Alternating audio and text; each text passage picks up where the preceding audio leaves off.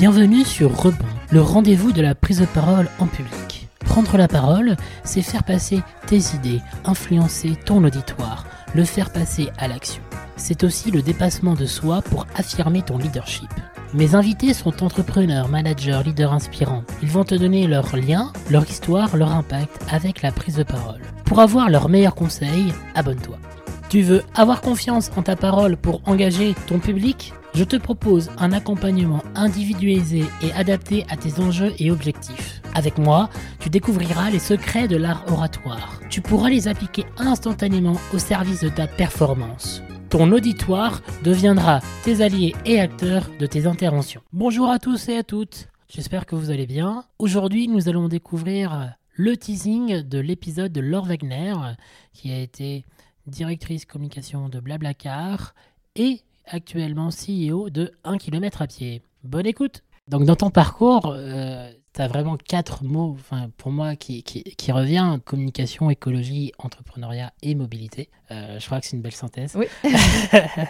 en quoi la, la prise de parole t'aide dans ton quotidien dans ces quatre mots à la fois sur l'aspect com, mais aussi plus sur la partie mobilité, euh, parce que maintenant, avec un kilomètre à pied, on en reparlera après de l'histoire. Mais, euh, mais voilà, en quoi, en quoi la, prise de parole t'aide dans ton quotidien de, manager à incarner ces mots? Ce qui est marrant, c'est que bon, tu es la première personne à me poser cette question-là sous cet angle-là. Et hum, le fait d'être souvent en public et d'avoir ces prises de parole fait que je dois les préparer. Et en fait, je trouve que quand on prépare ces prises de parole, ça permet de, bah, comme quelqu'un qui tient un journal intime, enfin voilà, on, on peut être brouillon dans ses pensées, mais quand on doit l'écrire ou quand on doit euh, le, le présenter en public, bah, il, faut l'éclaircir. Donc il faut euh, structurer, euh, poser des concepts, ordonner. euh, euh, souvent là, en ce moment, je parle beaucoup de- d'étapes, de, plans de mobilité, de, enfin, de structure, quoi, et, euh, sortir un peu une théorie de, de ce qu'on a envie de, de partager. Et donc moi, le fait de- d'être en, souvent euh, en public, ça m'aide à structurer mes idées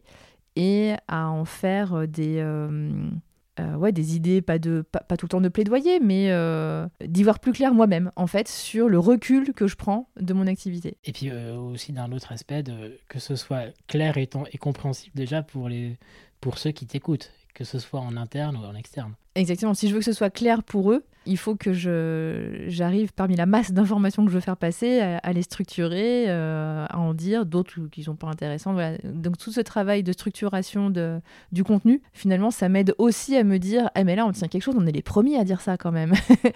Ça, ça permet de révéler des choses, surtout cette étape de préparation et de synthèse pour ensuite euh, bah, clarifier le plus possible. Exactement. Quel a été ton lien avec la prise de parole quand tu as été enfant? Alors ce qui est très drôle, c'est que j'étais ultra timide.